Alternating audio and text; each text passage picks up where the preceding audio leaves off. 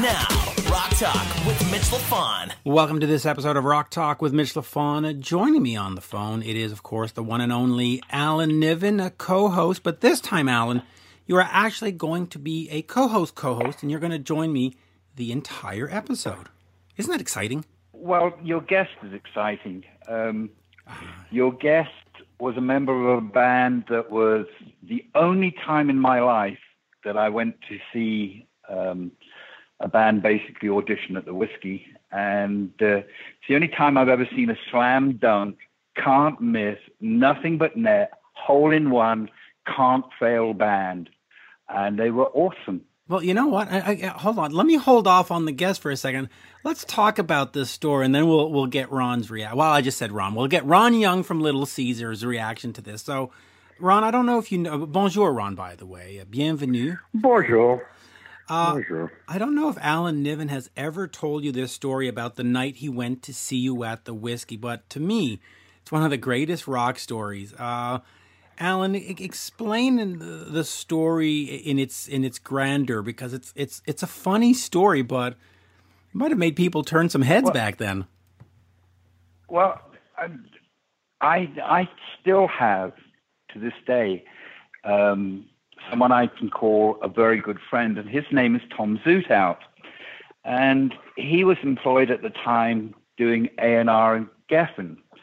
And uh, my then wife was his assistant. And um, he called me up and he said, there's going to be a show for uh, various A&R people at the Whiskey for this band called Little Caesar. You want to go with me? And I said, yeah, I've been hearing about this band. I really want to go see them. So Tom and I went and grabbed a, a hot dog or something and uh, made our way down to the Whiskey. We went into the Whiskey and it was packed with A&R people. Everybody was there to check out this new band that everybody was talking about. And before they, they started playing, Tom looked at me and he said, he looked around the room and he said, Do you want to fuck with them? And I said, Sure. What do you got in mind?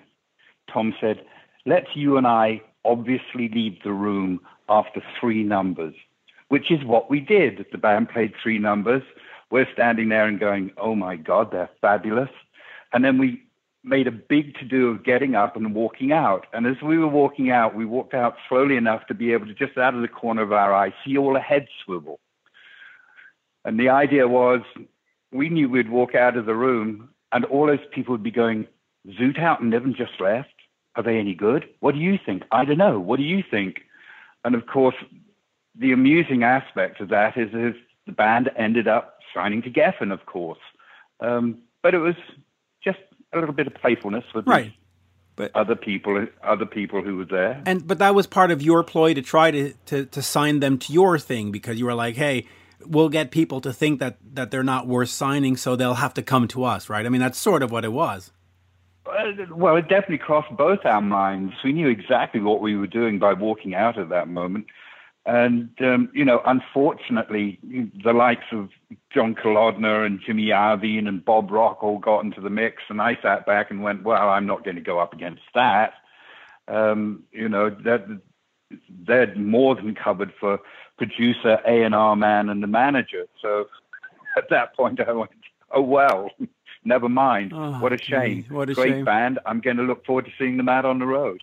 So so Ron, tell me about the the night that Alan Niven and Tom Zutaut ruined your career. Go ahead. Go ahead. Um, actually, he's probably doing doing us a favor. Actually, would have been a more a better term, probably.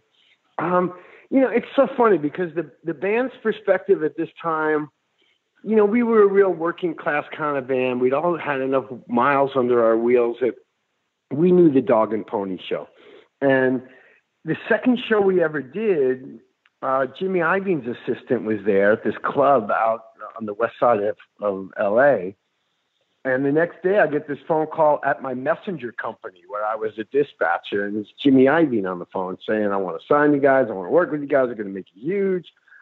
And so I started working with Jimmy. You know, spent about three hours on the phone without a lawyer negotiating our management contract because I told him you have a reputation for destroying bands. You come in and you'll like me and you'll want to get rid of the guitar player. And I said, there's none of that. We're a band. We'll stand and fall as a band. And there might be some players that might be weak in the studio. We'll talk about that. We'll figure all that out. But see, we got through the bullet points of it and we started working together. And immediately we started to, you know, do all these shows and we had a buzz – uh, uh, from a real buzz from of the fans, you know, people, music lovers, and because we weren't a more pop oriented hair metal band, we were just more of a straight ahead blues based band. We stood out amongst amongst the competition. So we started to build up a good following, and Jimmy immediately is like, "No, nah, no, not going to do any more shows. We're gonna we're gonna cultivate you for the whole." And so the band's attitude to the whole thing was, listen, we're we're nothing until we sell a record. Selling records is what denotes a successful band. It's not the manager, it's not the A&R guy, it's not the producer. And that kind of plagued us through the whole thing, where the band was the reasonable ones, and we smelt the trouble of putting all of these monster egos together on one project. And lo and behold, it, it, it, it, it imploded and bit us in the ass um, to the detriment of our business because we were used in pawns of petty, you know, of petty personal fights completely outside the realm of the band. Distribution and publishing deals, and Jimmy starting a label, and all of this stuff. And we were the little pawn in the middle that that got caught up in it all.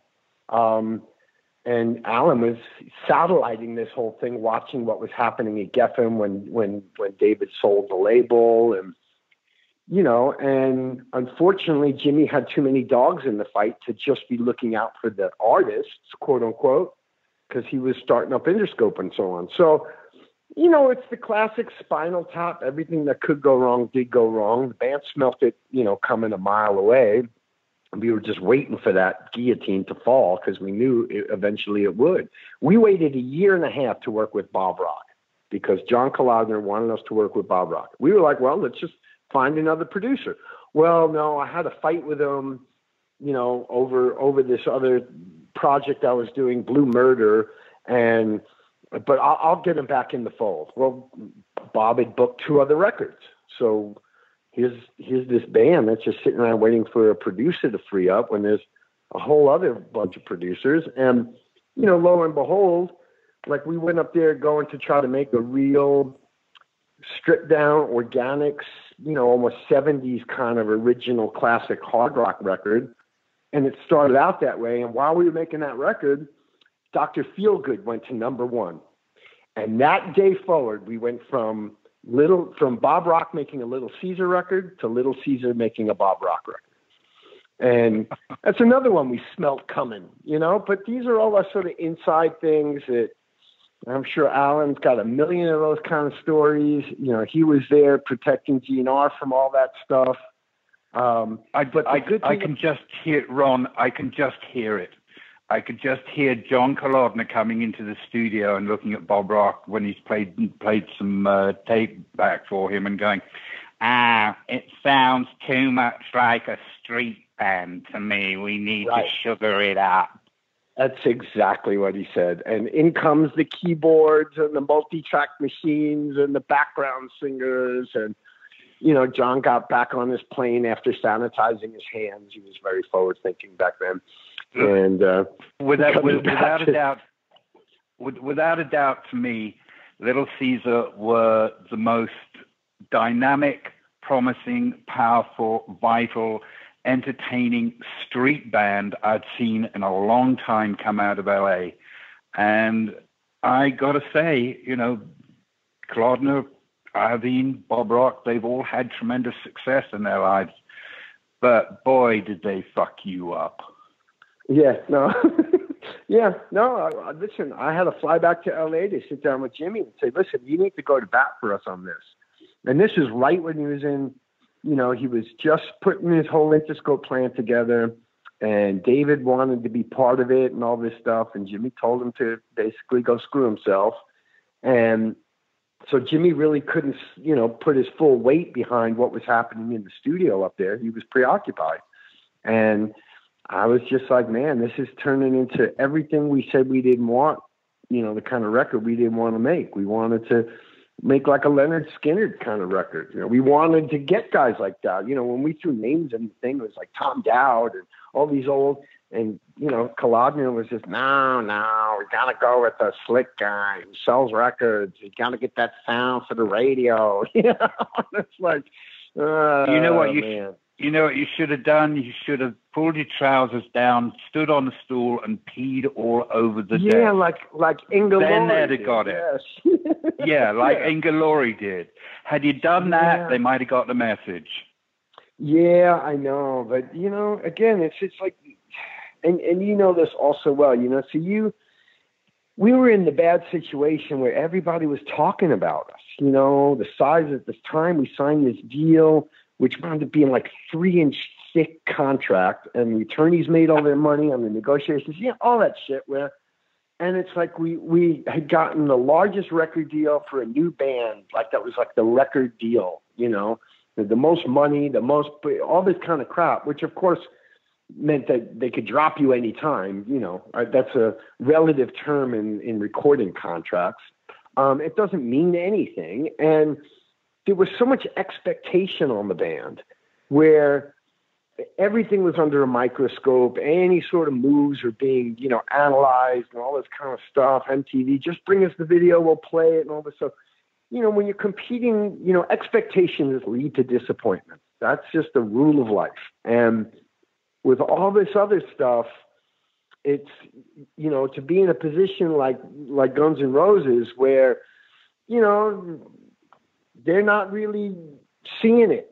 You got to go prove it to them, you know? So it's not like they see it and they're waiting for you to just deliver on their expectations. And that's not under the band's control. You know, it's like we we tried to make a record that, you know, I, I have this theory. I call it my Benjamin Franklin theory, and that's Benjamin Franklin didn't invent electricity; he discovered electricity.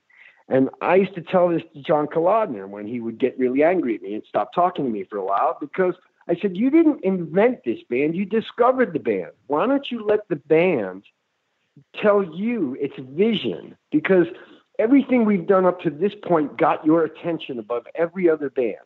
So why don't we have some weight in this conversation and go with our judgment and give us the tools to bring that to fruition to a record that that accurately represents the band and we will happily stand on that with integrity and roll the dice because we thought that music was going to change we thought it either had to go back or go forward. It couldn't just keep being the overproduced, fluffy rock track, token rock track, and then token ballad. Loving an track, elevator. Token ballad.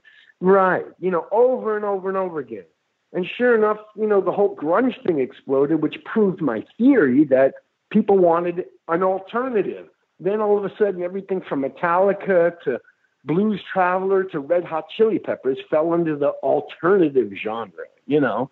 And it was like the, the, the kids, everyone's getting tired of this cranked out production value with like classic story. I sat down, I was over at Geffen one day. I get grabbed by Collide, you got to come in. We're having a listening party, you know? It was the Blue Murder record. So there's, you know, Al Coury and there's all these big execs from Geffen sitting there. And John puts on this, the, the first single from the Blue Murder record, and they're all bopping their head out of time and looking at each other with these, you know. And I'm just sitting there and I'm listening. I'm going, there's no hook. There's there's nothing in this song that makes it a hit. It's a credible rock track and everything. Good band, blah blah blah. And unfortunately, I should have shut my mouth. And when it got done, and I got done circle jerking each other, I said, "There's no hook." And it went silent, you know. And uh, and John, what do you mean? Do you hear those sounds? Do you hear? I'm like, you think kids buy a snare drum sound? That's not what they're buying, man. It's not a matter of how it sonically sounds. It's does the music. You guys are forgetting. You keep looking for music that impresses people. Music is supposed to move you, not impress you. And there's nothing in this track that's really moving you. Yeah, put on your headphones, smoke a joint. That's all great, but that's not what a great record's made of. So good luck to it. It's it'll do well, but it's not going to be what you guys seem to be bopping your heads to. That's just my opinion. And then, of course, I was never invited back to John Kalodner's Magic Castle there, but you know, it, it's, it's just kind of what happens, you know. It, it is kind of yeah. what happens. Uh, all right, so let me let me just ask you then quickly about the first Little Caesar. Then, well, not the EP, the first full length. It's 30 years old this month, month of May. Came out May 15th, 1990. Are you satisfied with that album, or did they really polish oh, it no, up too much? No, I was never satisfied with that record. Okay. Never. I, I thought it landed in between the two. You know, when you when you try if, to do if that, I can inter- if I can interject, probably I could make a I could make a, a very profound legitimate case of, for this in a, in a court of law, but probably one of the very best rock and roll albums of the last ten years was called American Dream. Right. And if American Dream had been made back then, oh my God! I mean, tracks like Dirty Water. I mean, there's another funny story. Ron sent me some tracks to listen to with the album and of course, me being incompetent on a on a computer, I listened to the last track first and got totally fucking blown away. I went, "This is awesome," and immediately get in touch with Ron and say, "This is brilliant." He goes, "Hey, dummy." It's the last track on the record. And I'm going, well, my God, if that's the last track on the record, show me the rest of it. And American Dream was a great record. It felt great. It had great tones. It was about something. It had soul, intelligence, and a visceral quality. All the things that Bob Rock missed. Yeah. So, Thank you. Thank you for saying that. yeah, that and, and the last record on Golden Robot also eight was great. In fact, every I've loved everything, but uh, brutally honest and all that. But but let me just quickly get back to that first one. So so you were disappointed because it just it, it because I love that record, and I have to tell you, as a fan back then, I had gone through the Motley Crue phase, I'd gone through the Bon Jovi phase, the Def Leppard phase, the Aerosmith phase. You know, I bought all the albums, everything, everything, everything. And it got to a point where I just couldn't afford to go explore new bands because, you know, albums started going from $7 for the cassette to $18 for the CD and then $24 for, you know, in Canada at least. But Little Caesar is one that I tried out and, and spent the money, and I played it forever in the car. Just I would drive to anywhere just to hear it, just to have an excuse. And yet, as as the artist, you think that it needed to be a little dirtier, a little little grittier, well, perhaps. I, I just, I no, I just, I just thought it should have been more honest. You know, I think that Bob polished off just enough of the edges so that the powers that be and the people that wanted to bring it to radio and have something that was more familiar to the ear would they'd be happy with that and i just felt that a lot of the band's personality was taken out of the record. And i didn't really feel that that the band was a, a singles band. We were we were a lifestyle band. We were a band that you bought into the whole thing and all the stories and the attitude behind it and the, and the, and the intelligence of the lyrics and the approach to explaining day to day life from a more common man ex- experience.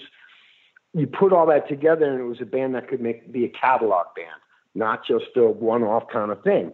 And so when we saw all the expectations to go out of the park, and I'm like, we make really good ballads. If we get to the ballad tracks, I think we'll stand out. But if we don't set us up with a really strong lead-off single of that's a rock track that establishes the band's credibility as a rock band, when you make a bunch of tattooed axe murdering bikers start, you know, doing love songs, it's going to make everybody scratch their head, and I don't think that's going to work well for us. So we really got to set this up.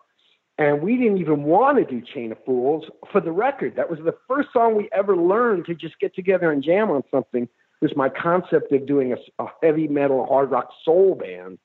Um, because I didn't sing like a girl, I didn't look like a girl. We're going to get away from all of that. So it just became like a signature track, and John wanted to make it a lead-off single, and his attitude was, "Well, Van Halen hit with with their covers," and I'm like, "What? What does one thing have to do with the other?" it's okay, but it's not a monster hook. The song is a song. Aretha's got a hundred times better songs from a qualities of, of writing standpoint, but she could sing the phone book and it's going to be a hit. I don't necessarily think who who know you're old. People kids don't know Aretha Franklin. That's our that's our influences and that comes out in all our music. So these kind of discussions. And I just felt that when we went in and did the record that if you're going to try to shave off the things that make the band the band, that, that you're just you know, that's like getting, you know, penis reduction surgery when you're a porn star. It's like, what's the point? You know, it's like that's put out what the band is. It'll either sink or it'll swim. And but if you really let the honesty and the openness come across, hear the personality of the holes in the music, and which is soul blues based music, those holes, those spaces, the interplay, the the swing between all of this. This is what makes for a great soul record. They don't make slickly produced, you know. So the reason for that was for personality, so you could hear that. And oh, Bob just the other, so much of that off. The other shame of that, Ron, is that you are definitely somebody who should have been employed as an A&R guy. And, you know, I got a smile because Kalodner was obviously not noticing what was going on under his own nose in his own company. The very first single we put out on GNR was It's So Fucking Easy because Tom and I wanted to get banned by the BBC. In other words, we're not going to be strict. This is about personality and get used to it, fuckers. Exactly. And you make that statement, and that's what you get known for, and you stand out for it. Make you got to Yep. make a statement, especially in a period of time where everything from MTV to this is when corporate programming at radio and all the Z-Rock stations started coming in, and they kind of got complacent to just plug everything into this formula of where everybody kind of looks like a bastardized version of you know of of Bret Michaels. And you know, they hired any one of three or four producers from Beau Hill to Michael Wagner to Bob Rock, and they all had the sound, and it was all bombastic, and that hid a lot of the shallowness in the ability for a lot of these bands to make a statement. You know, they they wrote credible pop songs, and they usually they had a great guitar hero and a singer with his own little style of caterwauling, and you know, that was put it on MTV. If they were cute enough, boom, you know, they everybody would buy it and put it in their collection. And we knew we were never going to do that, so we might as well go big or go home. and it just they wouldn't let us do Well, it. I'll So- tell you what, from, from the fan perspective, because again, I bought the album, I was there, and I, I, I, I did see a disconnect between the image and the music. And in, in a lot of cases, you'd see these sort of like, you know, the guys that hang out at the pool hall with the tattoos and all. And then you're going, I wish it would rain, and In Your Arms, which are great songs.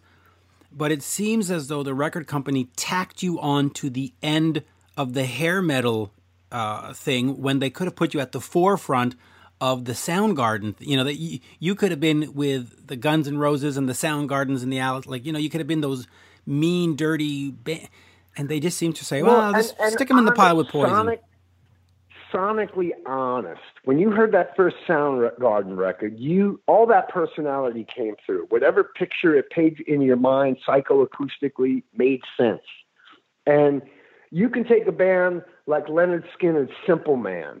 You you can do ballads, and if you leave some holes in it, and you leave it as bare as what the band looks like, but the soul is there, the hook is there, the honesty is there. It doesn't come across like some like there's a big sonic light show going on in your mind, trying to make it look like it's coming from an arena. You know, this mentality of if you make it sound like it's an arena, they'll sell out arenas, and it's like. No, you're bulldozing over everything that the band has in its personality and that pushes us into a thing that makes us non-distinct in fact confusing because when you look at us it, it i mean we heard this all the time. Uh, classic story when they blew it on chain of fools and there was all this big battle going on and they sold the label and all this was happening in a period of like six weeks. And it's like well we've got this band that's like right in the middle of a release you know you couldn't just let something shelf. So they're like well what are we coming with the follow-up single? So they tried some like mid-tempo ballady thing and To go in, shave off your goatees. Let's put you in some prettier clothes because we're going with a ballad and we want to get you on, you know, top 40 and all this other stuff. And, you know, and, and we're like sitting there going, well, wait a minute. If they're like, well, if they see a picture of the band, they, they won't add it. So they didn't put our picture on the promo single. it's like, so this is, this sounds like a really confident way to market the band. Let's hide the band. it's like, and, and you think that in this competitive market, you think in, in the reality how hard it is to break a band in the first place. Now you're locked into this bad methodology you started with, a bad marketing strategy when you started with, and now we got to play it out. And you think it's actually going to be productive. It's not, and sure enough, they couldn't. They couldn't. I, I mean, the biggest mistake they made was we we had um, we our, the head of the label at the time, who later wound up you know, getting relieved of his duties for some indiscretions. He had he, he it was he wanted to knock this out of the park. It, we got moved off of Geffen to DGC Records. He wanted to take this and knock it out of the park. We had 120 ads at radio. So for, for radio on the first week for debut band, that's monster. Anybody would be jumping up and down. And it was a lot of it was these Z Rock syndicated stations. We got put into the programming. And the guy who was trying to knock us out of the park decided that in two weeks he was trying to get us to cross over the top 40. And all of the rock stations were like, got offended. This guy is just trying to steamroll right past us and take us band to become mega platinum without ever working them in the streets. And they're a street band. And it was decisions like that that one after another in a period of two to three weeks' time just set a course for the band that was a, a complete and utter business cancer that could not be, well, you know, exercised. Yeah, excised. There might there might be another perspective, and I think a lot of people will probably go, "Oh, he's gone down the rabbit hole." But as I get a little older and look back, certain things seem to take shape and pattern to me. And one thing I'm going to suggest is that I think, as in all media, record companies preferred entertainers like we have today as opposed to artists. And the reason for that is artists have this nasty habit of speaking truth to power, which takes me back to American Dream. I love that. I love that for its powerful, honest statement and talking truth to power. What a great song. You, you really, you really, you really did one there, Ron. That really, really is a song that you know you talk about things that matter, things that you actually care about and pull out and play five, six, seven years later because they refill your soul and get your blood flowing again. American Dream is one of those. But these companies are far more entertain about entertainers than they are artists. Artists are problematic. Yes, true. Now uh, let me let me just step in here for one second because I've got about ten minutes left before I got to run off and drive my daughter. So hopefully we can do a part two because it's been fascinating. But I do want to get to 2009 where you put out an album called Redemption and I'm pretty sure the title was had a more it was it was a meaning. There wasn't just here's a title for an album because it really was the band's redemption. You went through all this nonsense and then you came out stronger on the other end and you've done four albums since American Dream 8, brutally honest. And the band seems to be having fun and the band seems to be the band, right? You're you're not chasing some corporate image. You're not chasing an MTV. You're not chasing AOR. You're not chasing, you know, Bob Rock, the producer. And I think the last four albums, including the live one, are what the band is, right? They're, they're sort of they're the vital four, if you can say that, right, Ron? Uh, I I appreciate that. That's your perspective. Yes, I wish I would have had you know, nowadays bands uh, at our level, if you don't have any of that backing or people, you got to do records on the shoestring. So it's hastily recorded, hastily mixed and released, and you you, you use that as part of a, a production value because that's just the re- the realities. But I, I'm glad that you picked up on that. I mean, redemption for me, you know, what happened to us after that whole fiasco with Geffen and doing the two records is poor little Ron was very crushed that he didn't become the rock star that they promised. So Ron decided he was going to try to kill himself with a really good heroin habit. So I just fell deeper in. I did little projects with Adrian Vandenberg and blah, blah, blah, all these little things try to keep things going. And I just got up into this cycle of self destruction, self pity. So when I pulled myself all of that out of all that bullshit and pulled myself up by the bootstraps and became an adult, we decided that we were going to do this for fun. If it wasn't going to be fun, and that it was going to be a journey of the spirit and not one of the wallet. And, you know, so we got back together and tried to put those awarenesses into songs, own my crap, you know, uh, shine a little light on myself because I think honesty always comes across um, uh, in a song and in, in music. And so, yeah, that's when we kind of started back on the journey. And it has been nothing but fun and nothing but reward. Um, we get to go out and do what we love with the guys we love to do it with for the people we love to do it for. And we're lucky enough that we can do it um, with credibility, not because we don't rely on this to make a living. It, it allows us to do pick and choose how we do it to do it right, to not whore ourselves out, to not beat it to death, to not do something substandard. Um, and be really grateful and happy for it and let that come through when we perform. Um, I, I'm, I won't name any names, but I, I know a bunch of bands that see, I, I, for me, I, I say honestly, um, one of the best things that ever happened to me was we didn't become as popular and successful as they told me I was going to be because I would have been a complete asshole or dead, one of the two. And so in retrospect, I'm a much better person for it, and I still have what I love to do. So I'm really, really blessed and I'm really grateful.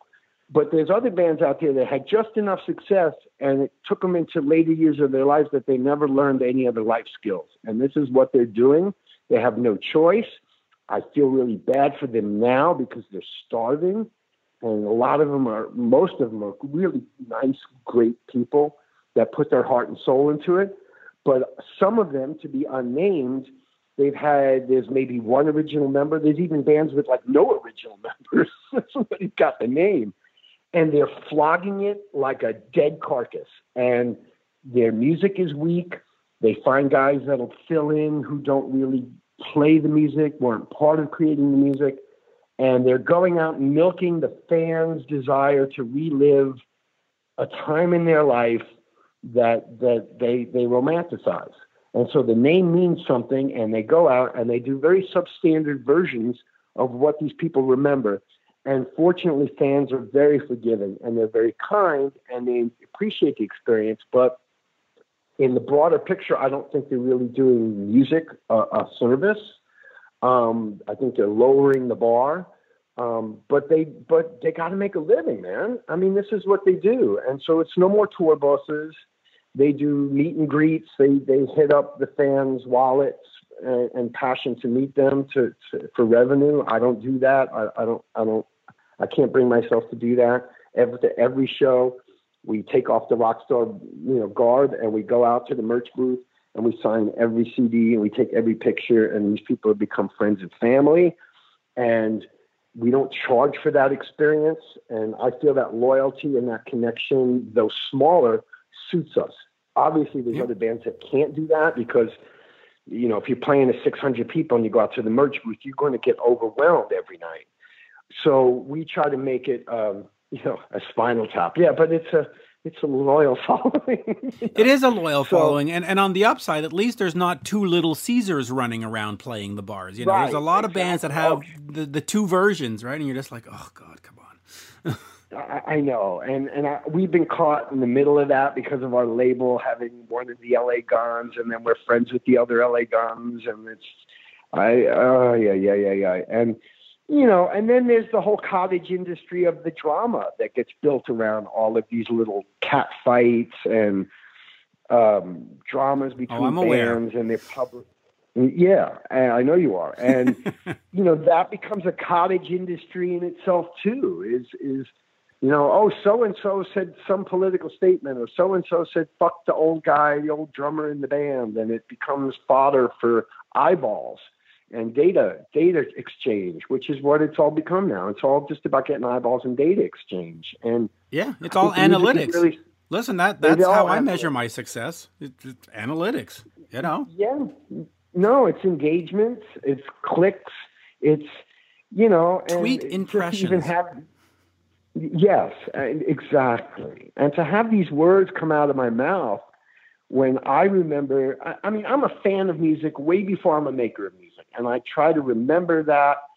I every time I get in front of a microphone, I try to emulate the feeling I got from listening to another artist sing a song and relate their music and try to get that internally from my own, you know, temperature gauge. And if I can do that, I figure I'm doing a pretty good job. And what's it, all so much of that is now missing, and it's it's totally affected the music. Where it, it was a social club. It was that's where you hung out together to go buy the tickets and stand in line, and then prep for the concert, listen to the music prepping for the concert, and now people can sit and scratch their nuts while watching somebody do that on, on Facebook Live and not have to go out. And after this whole pandemic, it's going to be even worse because these people aren't young. The fans aren't young. They're in that age range that this virus could kill them to go see She's My Cherry Pie played by a guy who's not even a singer. But that's the reality and it's it's going to have its effect commercially and that commercially is going to affect the sonic of, of aspect of that for this genre of music as it well is. as for the genres coming up, you know, and, and it's and a shame. It's I, really a shame. I'm just going to give you the the honesty of my situation is I have to go get my uh, my daughter off to work right now. But uh, great chat, and, and obviously if I didn't have to leave, I think we could do another 20 minutes or so, or or half hour. So, uh, Alan, uh, merci beaucoup. Ron, thank you so much, and and maybe thank we can do this again Alan, soon. Thank you for the kind words. Thank you for the kind words, Alan. They're not kind. They're just observation of fact. Well, thank you, but well, still, I'm glad that you have those observations and are nice enough to articulate them. So, thank you. Always a and pleasure. Give, okay, give my love to Everett, everybody, and Mitch. Thank you so much. Always a pleasure to talk to you. Absolutely. And if you want to do if you want to do part B, I my favorite subject is myself. So you know, I'd be down for it because you know what, it wasn't a traditional interview where it's like, hey, tell me about the new album. How did you write the new album? Are you going on tour next week? And so uh, the, the, the content, it you know, I, I put myself on mute as you were talking, and I just found it fascinating because it really was a great insight to the band, to the music, and also to the larger industry. And uh, yeah, I, I, I could do this every week, quite frankly, but. Uh, Right now, I've got to hop into a car and drive down the road so that my daughter can earn a few bucks or yes, a few shekels. You go do that. Merci tout le monde. À la prochaine. See you next time. Okay, bye everybody. Ever wonder what Vince Neil would sound like if he was a black belt in Taekwondo? what about what his favorite McDonald's menu item is? Just hold the pickles. This is Rock Talk with Mitch Lafon.